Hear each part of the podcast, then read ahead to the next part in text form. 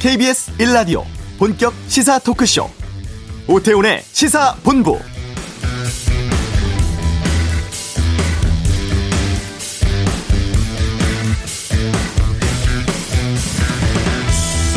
국민의힘 당대표 선출 일정이 확정됐습니다. 전당대회는 다음 달 11일 열리는데요. 토요일인 모레 22일에 후보 등록 마감하고 예비 경선을 통해서 본 경선 후보자 5명으로 압축합니다. 예비 경선은 당원 투표 50%, 일반 시민 여론조사 50%를 합산을 하고 본 경선은 기존대로 당원 70, 여론조사 30% 비중 유지합니다. 후보자도 거의 결정 났습니다. 장고하던 나경원 전 의원이 오전에 출마 선언을 했고 신진 돌풍의 주역 이준석 전 최고위원도 오후에 공식 출마 선언을 합니다. 이로써 국민의힘 당대표 후보 조혜진, 홍문표, 윤영석, 주호영, 조경태, 김웅, 김은혜 의원과 신상진, 나경원 전 의원 그리고 이준석 전 최고위원 10파전으로 치러지게 됐는데요. 오태훈의 시사본부 잠시 후 이슈에서 공식 출마 선언 앞둔 이준석 전 최고위원 만나겠습니다. 22일 예정된 한미 정상회담에 대한 북한 상황은 이번 주 한반도에서 짚어보고 2부 각설하고 한미 정상회담 주요 의제 살펴보고 민주당의 부동산 특위 또 김호수 검찰총장 후보자 인사청문 등에 대한 다양한 의견 듣겠습니다. 세상의 모든 리뷰 지난주 열렸던 백상 예술대상에 대한 여러 논란 다루겠습니다. KBS 라디오 오태훈의 시사본부 지금 시작합니다.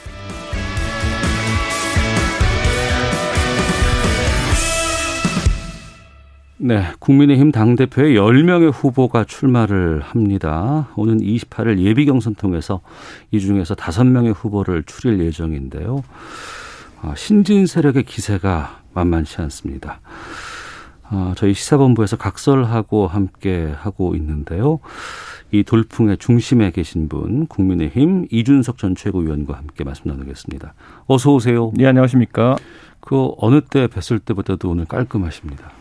예, 오늘은 좀 정장을 차리고 나왔습니다. 예. 네. 그러면 오늘 오후에 어디서 몇 시에 하시는 거예요? 2시 10분에 당사에 가서 합니다. 아, 당사에서? 예. 이게 보통 청취자분들이 누가 출마 선언하고 이러면은 네. 국회에 있는 그 기자회견장을 쓰는 걸 많이 보셨을 텐데요. 예, 예. 그게 코로나 때문에 국회의원이나 전직 국회의원만 쓸 수 있다 그래가지고. 아 그래요? 네, 거기도 또 그게 있어요? 네, 그 기자들이 원래 많이 계시기 때문에 거기 상이 제일 편하거든요. 예, 예, 그래서 예. 당사에서 하게 됐습니다. 아 그렇군요. 네. 그러면 오늘 뭐 얼마 안 남았으니까 한 시간 반 정도 남았는데 네. 이 시점에서 국민의힘 당 대표가 왜 이준석 이어야 한다고 말씀하시겠습니까? 저는요 그 젊은 지지층이 저희에게 음, 눈길을 보내기 시작했는데. 네. 눈길 보내기 시작한 겁니다. 음. 예. 이거를 확고한 지지층으로 다지기 위해서는 이들의 방식을 우리가 내재화해야 되고요. 아. 이들이 다루고 싶어하는 주제를 다뤄줘야 되고요. 예. 예. 이들과 함께 해야 되는 것인데 음. 제가 보궐선거 지나고 한 한 달 정도 있으면서 보니까 이게 쉽지 않겠구나. 이 당은 아. 관성이라는 것이 있다. 뭐냐면은 네네. 원래 이 당이 제가 계속 느꼈던 것이 선거만 큰 선거를 앞두면은 성공 방정식을 이렇게 세웁니다. 수도권 충청권 선전 음. 더하기 영남 몰표. 네. 이 두 가지를 엮어가지고 이제 사실 선거 승리라는 전략을 많이 세우거든요. 음. 근데 이번에도 저는 자칫 잘못하면은 네. 그렇게 흘러갈 수도 있다. 왜냐하면 이번에 오세훈 서울시장이 거뒀던 승리를 보면요. 네. 이거는 세대 결집이 굉장히 셌습니다. 아, 지역이라든가 뭐 이런 것이 아니고 세대가 중요했었다. 그렇죠. 예, 뭐 예. 아버지가 호남 출신이나 영남 출신이나 이런 건 전혀 영향 주지 않았고요. 음. 60대 이상의 전통적 저희 보수 지지층과 네. 거기에 더해서 20대, 30대 젊은 지지층이 이제 결합해 가지고 이룬 성과거든요. 음. 그러니까 저는 이것에 적응하지 못하고 과거로 회귀하면은 네. 대선 승리는 없다. 도로 돌아간다. 네, 그래서 이 새로 이제 저희가 성립한 방정식을 아. 좀 영속화하고 확고한 것을 하기 위해서 제가 구경만 해서는 안 되겠더라고요. 아. 네, 그래서 나왔습니다. 그러면 지금 당내 분위기가 지난 4.7 보궐선거 승리 이후에 네. 그러니까 앞서 말씀하셨던 것처럼 젊은 사람들이 어 이제 국민의힘 쪽으로 눈을 돌리고 있는데 네. 그걸 전혀 개의치 않고 있는 거예요, 막고 있는 거예요. 저희가 이제 그 정당의 특성상 네. 그 그렇게 맹렬하게 무슨 아젠다를 파고 이런 정당이 또 아니라 가지고 어. 굉장히 어떤 산의 끝에 가면 항상 좋은 게 좋은 거지로 끝나는 경우가 있습니다. 예. 예 그리고 굉장히 보신주의적이고 어떨 때 아무도 화나게 않는 하지 않는 것이 목적인 경우가 있습니다. 어. 그러다 보면 이제 이슈가 사실 어, 맹탕으로 끝나는 경우가 많거든요. 예, 예. 지금 2030의 강한 지지세라는 건요. 음. 그만큼 강한 이슈에 대한 그 해결을 갈망한다는 겁니다. 음. 네, 그런데 거기에서 뭐 물, 물에 물 탄듯 이렇게 끝나버리게 되면은 이거는 안 하는 이만 못한 이런 이슈 선점이 되는 것이거든요. 네. 저는 뭐 맹탕으로 할 생각은 없습니다. 음. 네. 아니 젊은 사람들이 이준석 전 최고위원에게 상당히 관심을 많이 갖고 있고 네. 이준석 전 최고위원이 그 역할을 하고 있는 건 안다. 네. 다 아는데 그 역할 열심히 해주면 고맙겠다. 다만 당 대표로 나서는 건 너무 젊지 않느냐, 경험도 일천하지 않느냐. 음. 김종인 전 최고위원도 당 대표로 비대위원으로 모, 위원장으로 모셨지만 음. 그때도 당내에서 반발 기류가 엄청나게 많은데 네. 그 반발 기류를 이준석 전 최고가 돌파할 수 있을 것이냐. 어떻게 보십니까? 그래서 이제 중진들의 합의 방식이나 예. 아니면 다른 방식으로는 제가 그 역할을 맡을 방법이 없죠. 어. 하지만 당원과 국민들의 선거에 의해서 제가 권위를 획득하게 되면은 예, 예. 제가 하고자 하는 일에 대해서 사실 막무가내로 이제 태클 거긴 쉽지 않거든요. 어. 그렇기 때문에 제가 이제 선거를 통해서 예. 제 정견을 관철시키려고 하는 것이고 네. 저는 기본적으로 제가 당에서 혁신위원장도 해봤고요, 최고위원도 해봤고요, 비대위원도 어. 해봤고 다 해봤습니다. 아, 두루 요직을 다 해봤다. 그렇죠. 예, 지역구도 예. 관리를 계속 하고 있고요. 예. 그렇다고 하면은 제가 지금까지 했던 것들을 못했다고 평가할 게 아니라면은 어. 그 바로 다음 단계인 당 대표에 도전하는 것을 막으실 이유는 없다. 어. 제가 부족한 것이 만약 원내 경험이라 그래가지고 예, 예 제가 예. 험지 도전한다고 원내 경험이 없다고 지적하시는 것이라면은 어, 그 부분 많이들 얘기하세요. 예. 그러니까 그거는 그런데 이제 그 제가 경고하는데요. 예, 예. 그 말씀 계속 하시는 중진 의원들이 있으시면요. 어. 제가 토론 때 굉장히 곤, 란하게 만들어 드리겠습니다. 아, 왜냐하면 원내 경험이 없기 때문에 당 대표를 맡을 수 없다라는 게 아. 논리가 많이 성립하려면요. 원내 경험이 없고 정치 경험 자체가 없는 윤석열 총장은 우리 당의 대선 후보가 될 수가 없습니다. 음. 당 대표가 더 중요합니까? 대통령이 더 중요합니까? 네, 네. 그러니까 저는 그런 식으로 이제 제가 말장난하고 싶지 않지만은 아.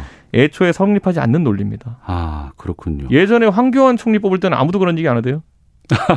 젊고 이제 신진 세력인 이준석이 이제 그렇게 하려고 하니까 네, 그런 네. 논리를 들이대는 거는 어. 말 그대로 그거는 그 어폐가 좀 있습니다. 아, 그러니까 의원 경험이 없는 사람이 당 대표 된다는 거는 좀 아니지 않느냐라는 의견은 이 전에도 그런 경, 전례가 무수하게 많이 있다 보니까 네. 아, 알겠습니다. 네.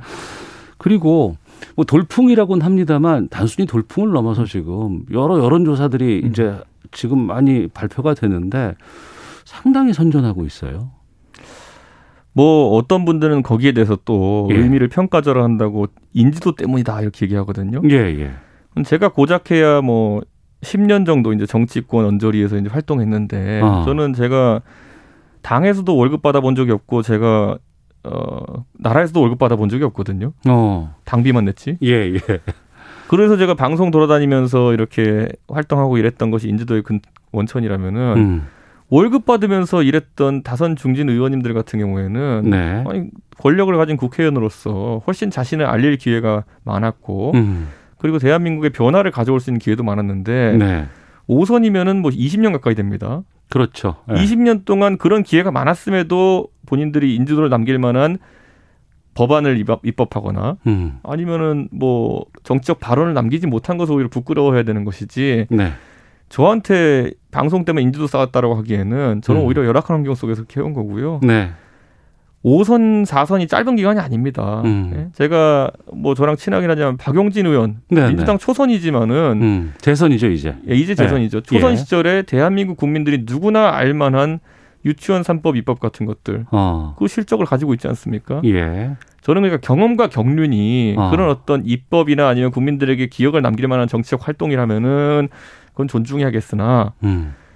지역구에서 그래도 우세 지역구에서 여러 번 공천받는 것이 경험과 경륜이다 그러면은 그거 어디다 써먹을 겁니까 대선에서 음. 지역 주민들에게 같이 막걸리 마시고 소통하는 것을 대, 대권에 어떻게 사용하겠습니까? 네. 저는 그 경험과 경륜을 너무 내세우시는 것도 어폐가 있다고 봅니다. 네. 어, 룰이 다 결정이 났습니다. 예. 우선 예비 경선은 당원 50, 여론조사 50% 방식으로 실시하기로 했는데 이건 본 경선 때 비교해 봤을 때는 여론조사 비율이 20% 높거든요. 예. 이건 만족하세요? 저는 항상 제 원칙은 네. 그 항상 공부 열심히 하고 공부 잘하는 학생은 시험 제도를 탓하지 않는다. 네. 저는 그렇게 살아왔기 때문에 네, 네. 이번에 네. 시험 제도에 맞춰서 공부할 거고요. 음. 어, 사실 호사가들이 이제 당심과 민심이 괴리되어 있다라는 말을 하는데요. 그런 분석들이 꽤 있습니다. 그것도 이제 2년 네. 전에 전당대회를 기반으로 하는 이야기일 텐데 예. 그때는 탄핵의 잔영이 남아 있을 때였고요. 음. 그 당시 공교롭게도 박근혜 정부의 마지막 총리였던 황교안 대표와 그리고 탄핵 찬성파였던 오세훈 시장이 붙었기 때문에 네. 그 탄핵에 대한 찬반이 극대화돼서 발, 발휘된 그런 어떤 당심이었고요. 음. 지금은 전혀 분위기가 다릅니다. 네. 탄핵의 주역 중의 하나였던 윤석열 전 총장을 대권 주자로까지 TK에서 밀고 있는 상황 속에서 음. 탄핵에 대한 찬반 여부가 그런 당심의 차이를 가져올 건 아니거든요. 네. 그래서 이번엔 좀 다를 것이다 예상하고 있습니다. 음. 이번에 보면은 신진 세력으로 대표되는 분이 이준석 전 최고 말고도 이제 김웅 의원이라든가 김은혜 의원 정도가 있습니다. 네. 근데 우리가 이런 얘기 하잖아요. 이제 당대표 선거에 나가서 좀 선전을 하면 네. 나름대로 2위, 3위 정도 된다 음. 그러면 그 이후에 이제 인지도 상승이라든가 어떤 뭐 당에서의 입지라든가 이런 것들이 높아질 수 있다라는 얘기도 있고 그래서 나오는 사람들도 있고 아니 난 정말 당대표 될 거다라고 하시는 분들도 있고 하거든요. 그러니까 일부에서는 신진 세력 간의 연대 같은 것들이 있지 않을까라는 얘기도 들리는데 어떻습니까? 저랑 김웅 의원은 호영호재하는 사이고요. 예. 네, 저희가 뭐 사석에서 많이 대화해봐도 저희는 음. 생각하는 바가 거의 일치합니다. 네. 근데 다만 최근에 드러난 것으로는 어. 그 청년 할당제, 네. 여성 할당제 등의 김웅 의원은 찬성을 하고 있고. 예. 저는 그것보다는 오히려 공정 경쟁을 하는 것이 어떻냐. 어. 남녀노소 누구나 예. 공정 경쟁 룰로 겨루는 게 어떠냐 이런 주장이라서 그런 정도 차이점이 어, 있다고 보고요. 음. 또 제가 봤을 때는 지금 컷오프라는 제도가 있기 때문에 네. 단일화라는 걸 컷오프 전에 하기는 좀 어렵습니다. 예. 대신 이제 단일화는 컷오프 이후에 음. 만약에 이제 어 후보 간의 연대를 통해 가지고 승리를 쟁취해야 될 필요성이 있겠다라고 네. 한다 그러면은 아까 말했던 그런 차이점을 어 좁혀나가는 소통 과정을 통해 가지고 음. 할 수도 있습니다. 음, 그렇군요. 20대 얘기를 하셨습니다만 민주당이 못해서 20대가 등을 돌렸다라는 분석도 나오고 있는데 그렇다고 해서 국민의힘이 좋아서 20대가 글로 가는 건 아니지 않나라는 얘기도 있거든요. 이번 선거까지 보여진 것은요. 예. 20대 30대가 오세훈에게까지는 문을 열었답니다. 어떤 뜻이죠? 오세훈 시장을 찍을 정도로까지 마음을 열었다. 아, 왜냐하면 예, 예. 오세훈 시장이라고 하면은 아. 저희 당내에서도 굉장히 중도적이고 또 개혁적인 성향의 인사거든요. 예, 예. 그러니까 오세훈 한번 믿어보겠다 정도까지는 온 것 같습니다. 어. 근데 전적으로 당을 신뢰해가지고 너희가 어떤 후보를 내더라도 우리가 찍어주겠다. 네. 그러니까 뭐 그래서 저 그런 단계까지 도달하지는 않은 것으로 보이거든요. 음. 그러니까 저는 그렇게 영속화하는 것이 제 목표 중에 하나입니다. 네. 그러려면은 쉽지는 않습니다. 왜냐면 음. 아까 말했듯이 이번에 어, 드러났던 72.5%라는 20대 남성의 높은 출구조사 수치가 네. 그만큼 열망이 세다는 것을 의미하거든요. 어. 그들의 아젠다를 다뤄주기 위한 그런 예. 열망이 예. 세다는 것인데 지금 아직까지 저희 당이 그 아젠다를 완벽하게 다룰 준비가 되어 있는 건 아닙니다. 어. 예를 들어 뭐 젠더 이슈 같은 경우는 조금 이슈가 됐지만은 네네. 자산 불평등에 대한 문제라든지 네. 뭐 이런 것들 같은 경우에는 사실 음. 저희 당내에서 아직까지 체계적으로 법안을 내놓거나 이러지 못한 상태거든요. 네네. 그러니까 저는 이런 공론화도 제가 꼭 착수하겠습니다. 어, 아유 문자가 많이 옵니다. 음. 파라나 고인님 이 후보님 지지합니다. 저 60대입니다. 1호 2구님. 당대표 되시면 국힘당 응원하겠습니다. 당 이름도 바꾸고 진정한 보수의 가치가 뭔지 보여주세요. 네. 9665번님, 이거 물어봐 주세요. 네. 5.18 민주화운동 가짜뉴스에 동참한 국민의힘 의원들과 세월호 관련해 그토록 반대한 당에 대한 본인 의견은 어떤지요? 라고 주셨는데. 저는 그런 부분, 제가 가장 분노하는 지점은요. 제가 네. 1985년생입니다. 네. 근데 1980년에 일어났던 광주 민주화운동에 대해서 음. 아직까지도 우리 당이 국민들에게 상처를 줄 수 있는 발언들을 하고 네. 그리고 무엇보다도 입장을 제대로 정리하지 못해가지고 이 혼란을 초래했다는 것에 대해서 제가 음. 분개합니다. 네. 저는 제가 정말 미래에 대해서 이야기하고 싶고 한데 아직까지도 우리 당에 앞서 있었던 분들이 음. 그 과거에 대해 가지고 통렬한 사과와 정리를 하지 못했기 때문에 네. 미래를 얘기하지 못하는 것에 대해서 분개하는 사람이고요. 네. 나머지 이슈들도 마찬가지입니다. 음. 세월호 같은 경우에 과거에 인양을 하기로 최종적으로 결정할 때 우리 당에서 예를 들어 유승민 의원 같은 분들이 어, 원내대표 있으면서 결단을 했던 것이거든요. 네네. 그때 그 정신에 따라서 계속 갔으면은 문제 없을 것을 음. 중간에 수많은 의혹 제기와 그리고 뭐 조사위원 추천 거부라든지 네. 이런 것들로 시위를 끌어온 것에 대해 가지고 저는 상당히 마음 아프게 생각하고 다시는 그런 일이 반복되지 않도록 하겠습니다. 어. 이번 당 대표는 내년 대선이 가장 중요한 성적표를 받을 수 있는 예. 시기가 딱 정해져 있잖아요. 이 전에 먼저 그리고 나서는 뭐가 있냐면은 국민의당과의 이제 합당 문제가 네. 지금 남아 있습니다. 안철수 대표하고는 워낙에 또 그동안 네. 뭐 여러 인연들이 있으셨던 분으로서 네. 어떻게 하실 생각이에요, 그건? 제가 안철수 대표를 싫어하는 티를 내는 거는 사적인 영역에서의 그거고요. 예. 제가 당 대표가 되면 공적인 영역에서 당의 유불리를 따져야 되는 것이고, 예. 그리고 안철수 대표의 국민의당과의 관계를 따져야 되는 것입니다. 아. 제가 미리 앞서서 그런데 제가 냉정하게 평가하자면요, 네. 안철수 대표는 대중적인 지지가 상당히 있는 음. 훌륭한 대선 주자이고 자원입니다. 네. 꼭 저희 당과 함께 하셨으면 좋겠습니다. 음. 근데 제가 또 당대당 합당의 문제에 있어서는 저는 안철수 대표가 공교롭게도 국민의당 전력의 99.9%라고 생각합니다. 네. 그렇기 때문에 굳이 비교하자면 속값은 후하게 쳐드리겠습니다. 하지만 지금 갑자기 급조하고 계신 당협 조직이나 이런 것들은 네네. 네. 한 푼도 안 쳐드리겠습니다. 어. 예. 대선 후보가 지금 국민의힘에는 없잖아요. 아 없다고는 죄송합니다. 네. 없다는 게 아니고 그러니까 아직까지 좀 이렇게 그렇죠. 뚜렷한 게 음. 드러난 후보가 지금 음. 많이 아, 안 나오고 있습니다. 이 부분은 어떻게 하실 거예요? 저는 저희가 사실 작년 말쯤에 서울시장 보궐선거를 앞두고 우리 당내 후보들의 경쟁력이 약하다고 이제 어 내부적으로 자주 하고 있던 시절이 있었습니다. 예, 예. 그런데 경선과 단일화라는 그런 훌륭한 어떤 어, 국민의 관심을 끄는 이벤트를 통해 가지고 어. 우리 후보들의 가치가 재발굴됐습니다. 예. 저는 그래서 오세훈 시장도 그렇고 나경원 의원도 그렇고 음. 누가 나가도 됐을 거라 확신하고요. 네. 그런 것처럼 지금 우리 당에 있는 그 주자들도 음. 뭐 탄핵 이후에 일련의 정치적 과정 중에서 뭐 서로 부침을 갖고 이러다가 지금 저평가 받고 있지. 네. 저는 충분히 제값을 받을 수 있는 소들이다 이렇게 보고요. 네, 네. 저는 거기에 대해서 아까 말했던 것처럼 어. 훌륭한 소들이 있다면 밖에서도 다 데리고 와야 된다. 네. 그래서 소싸움 시켜보겠습니다. 음. 윤석열 정 총장은 어떻게 할까요, 그러면? 저는 윤석열 전 총장이 제3지대 모델을 간다는 것은 제가 당대표가 되면 바로 만나서 설득해 보겠습니다. 그거는 말도 안 되는 길입니다, 제가 봤을 땐. 말도 안 되는 길이다? 왜 그렇게 표현하냐면요. 예. 지금까지 대한민국에서 제3지대를 사실상 지향하셨던 어. 아주 훌륭한 분들이 많습니다. 네. 예를 들어 정몽준 전 대표 같은 경우도 그렇고요. 어. 근데 노무현 대통령과 단일하는 과정 중에서 당세가 약함에 한계를 노출했었죠. 네. 그 다음에는 가까운 예로 이제 2012년에 안철수 대표 어. 굉장히 쌩쌩했을 때 대선자로서 예. 대중 지지율은 높았지만은 결국에는 당세가 있었던 민주당의 문재인 후보에게 이제 후보직을 주거든요. 음. 그리고 또 비관한 예로는 반기문 총장 네. 대중 지지율 높았지만은 들어올 때 바로 막혀버리잖아요. 음. 인천공항 그 철도에서 표를 못 끊어가지고 음. 그런데 그런 공격에서 자기 지켜줄 수 있는 당이 없었다는 것이 한계점이었거든요. 네, 네. 가까 가장 가까운 이런 서울시장 선거에서 음. 저는 안철수 대표가 합당 또는 입당을 통해서 경선을 치렀다고 한다면은 지금 서울시청에 앉아 있는 분이 안철수 대표일 거라 확실합니다. 음. 그렇기 때문에 저는 윤석열 총장이라는 아주 훌륭한 어떤 대선 주자가 네. 그 만약 제3지대를 선택하겠다 그러면은 뭐 이유가 있어야 되거든요. 음. 아, 저 당은 너무 구태다 이렇게 해야 되는데 네. 이준석이 당 대표가 되면은 그럴 일은 없습니다. 어. 그렇기 때문에 입당하실 수 있는 정도의 개혁적인 그런 분위기를 만들어 놓겠습니다. 예. 정은형님이 이준석 전 최고는 소를 참 좋아하시네요. 윤석열은 국내산 유구의 비유를 하셨고 예.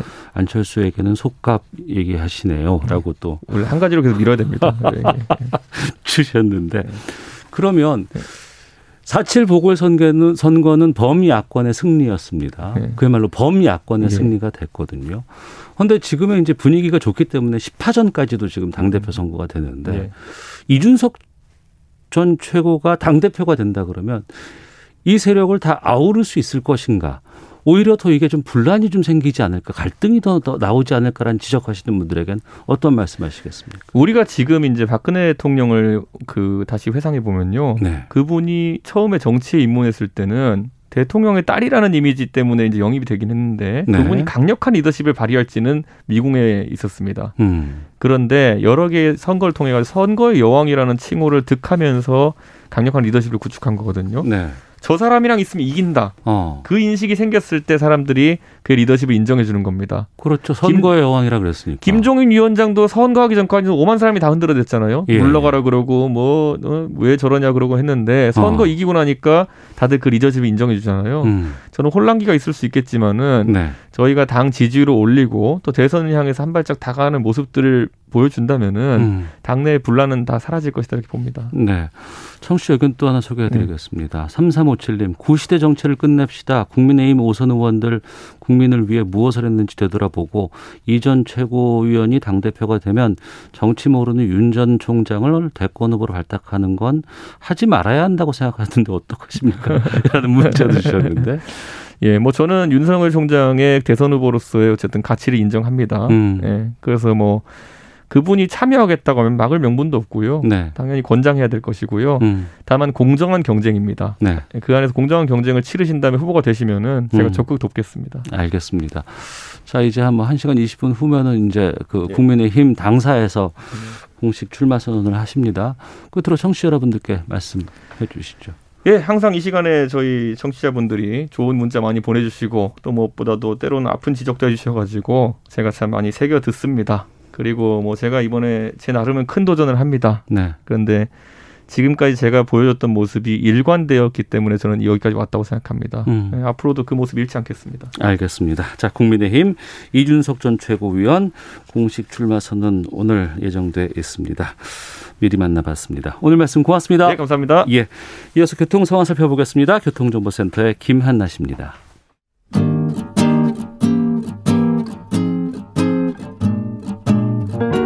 KBS 1라디오 오태훈의 시사본부 여러분의 참여로 더욱 풍성해집니다.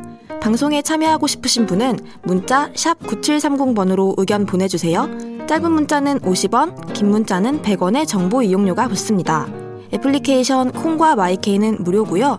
시사본부는 팟캐스트와 콩, KBS 홈페이지를 통해 언제나 다시 들으실 수 있습니다. 많은 참여 부탁드려요. 네, 한 주간의 한반도 정세를 분석하는 시간입니다. 이번 주 한반도는 김형석 전 통일부 차관 연결해 말씀 나눠보겠습니다. 안녕하십니까? 네, 안녕하십니까? 예.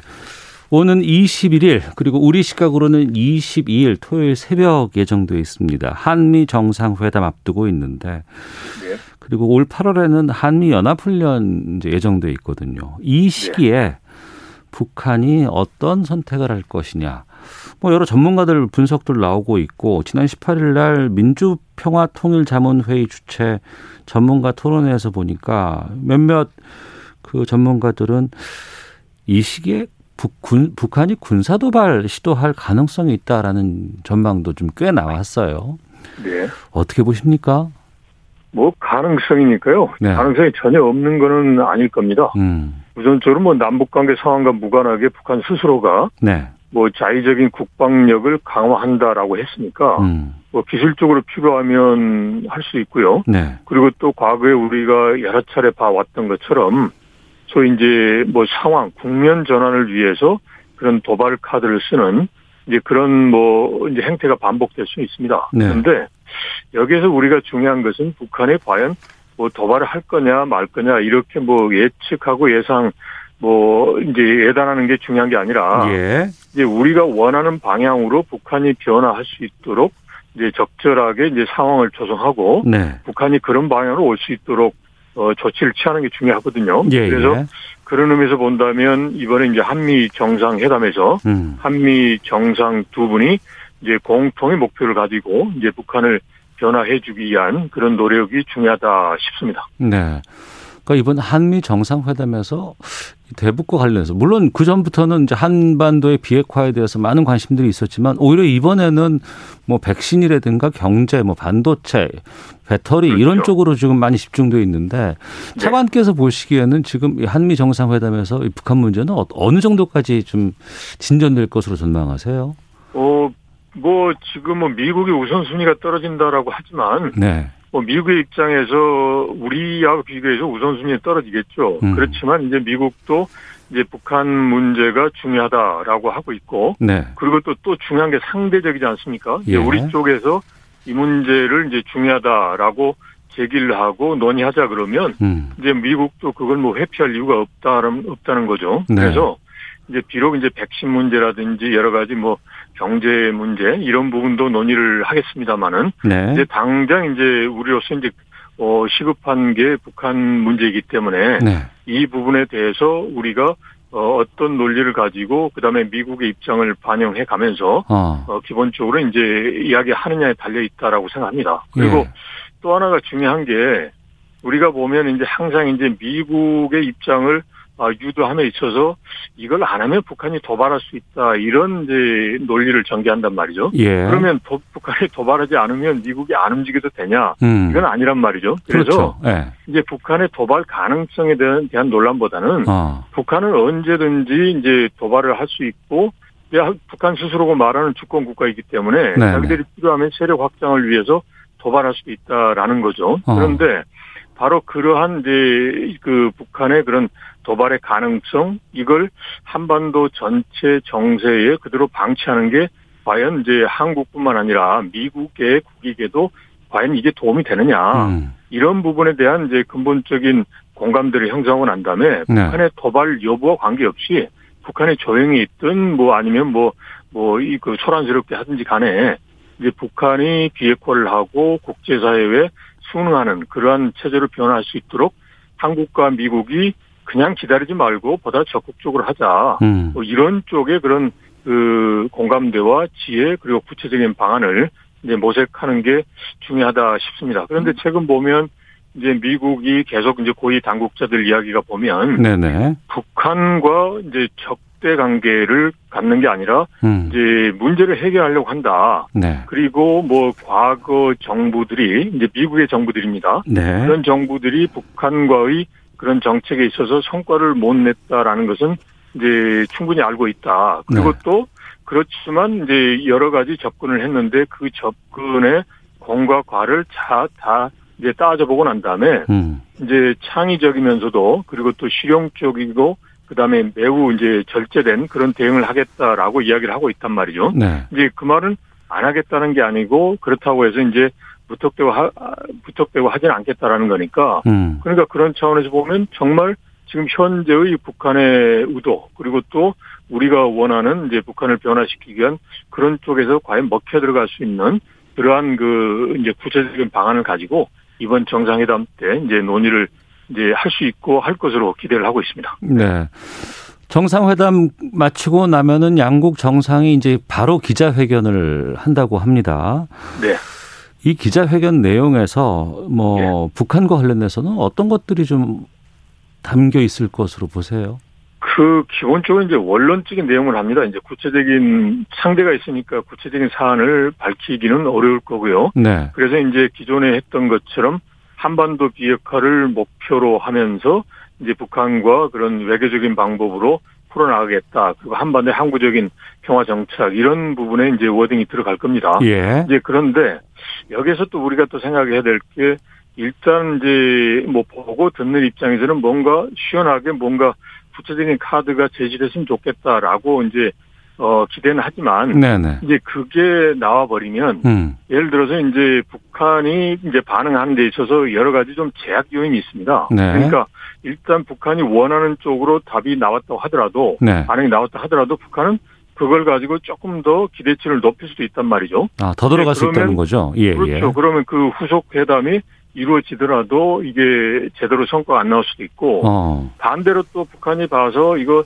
받아들이기 어려운 건데 이게 공개가 돼버리면 네. 북한이 내부적으로 여러 가지 미국에 대해서는 강한 입장을 가지고 있는데 음. 공개된 상황을 또 북한이 받으면 북한 내부에서는 이게 소위 그 국제사회에 굴복한 게 아니냐 네. 이런 명분에 있어서 문제도 있기 때문에 네네. 네. 이제 이러한 이제 북한과 구체적인 상황에 대해서는 비록 이제 한미 간에 조율을 하더라도 음. 공개를 안 하는 게 적절하다 싶습니다. 그리고 음. 지금 현재 미국의 최고 이제 당국자도 보면 이제 최근에 북한에 대해서 미국의 그런 그 대북 정책을 설명했느냐라고 네. 물어보니까 소위 비공개적으로 이루어지고 있는 사항에 대해서는 비공개 영역으로 남겨두는 게 좋겠다라는 입장을 보였거든요. 어. 그거는 뭐냐면 이제 상대가 북한이고 일단 북한의 반응이 중요한 거니까 예. 이걸 이제 공개적으로 밝히는 것은 이제 아직은 이루고 북한과 좀 뭔가 이야기를 해보고 하겠다라는 거니까 음. 그런 차원에서 보면 이제 그 북한을 다루는 데 있어서 일단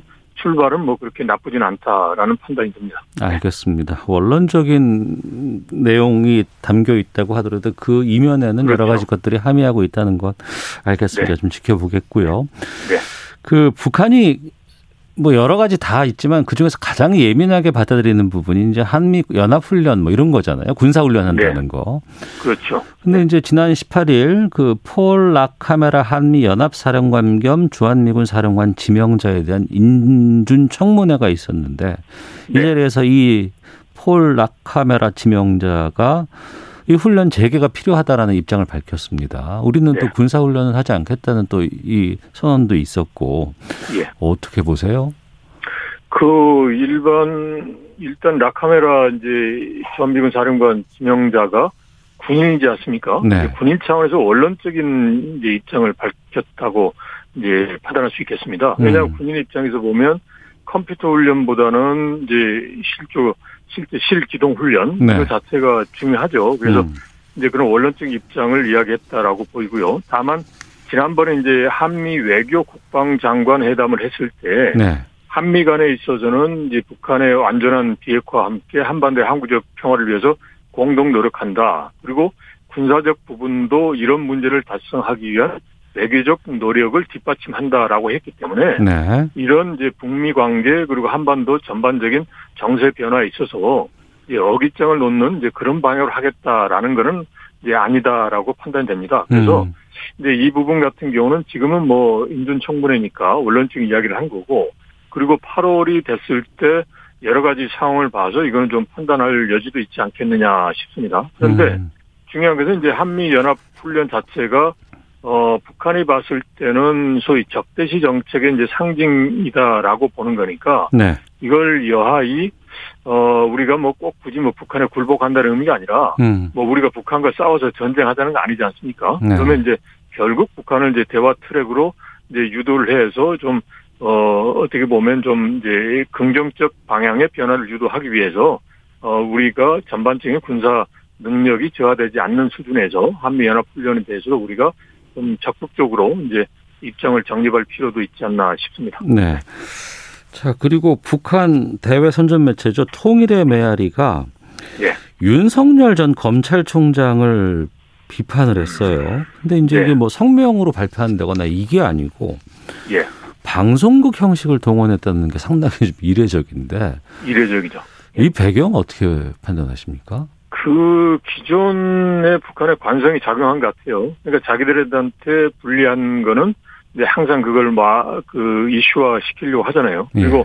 선전 대외 선전 매체라는 것은 결국은 우리를 우리 쪽 이제 대한민국 국민들이 좀 봐라 이런 거단 말이죠. 네. 그러니까 이제 과거처럼 해서 소위 통전 차원에서 내정에 이제 어 이제 영향을 줘서 자기들에게 유리한 환경을 조성하겠다라는 게 일단 깔려 있는 것 같고요. 네. 그다음에 두 번째는 지난번에 이제 북미 회담을 할 때도 보면 네. 트럼프 대통령하고 회담을 할 때 제대로 안 됐단 말이죠. 그럴 음. 때 이야기한 게뭐 볼턴이라든지 뭐 그다음에 이제 폼페이어까지도 비판을 했죠. 그러면서 그런 사람들은 제거해야 된다라고 이야기를 했잖아요. 네. 이제 그것처럼 자신들이 원하는 방향으로 가는 데 있어서 걸림돌이 되거나 음. 좀, 좀 문제가 될 것 같다. 그러면 이제 이런 쪽으로 이제 문제를 삼아서 자꾸 이야기를 이제 하는 게 아닌가 싶습니다. 네.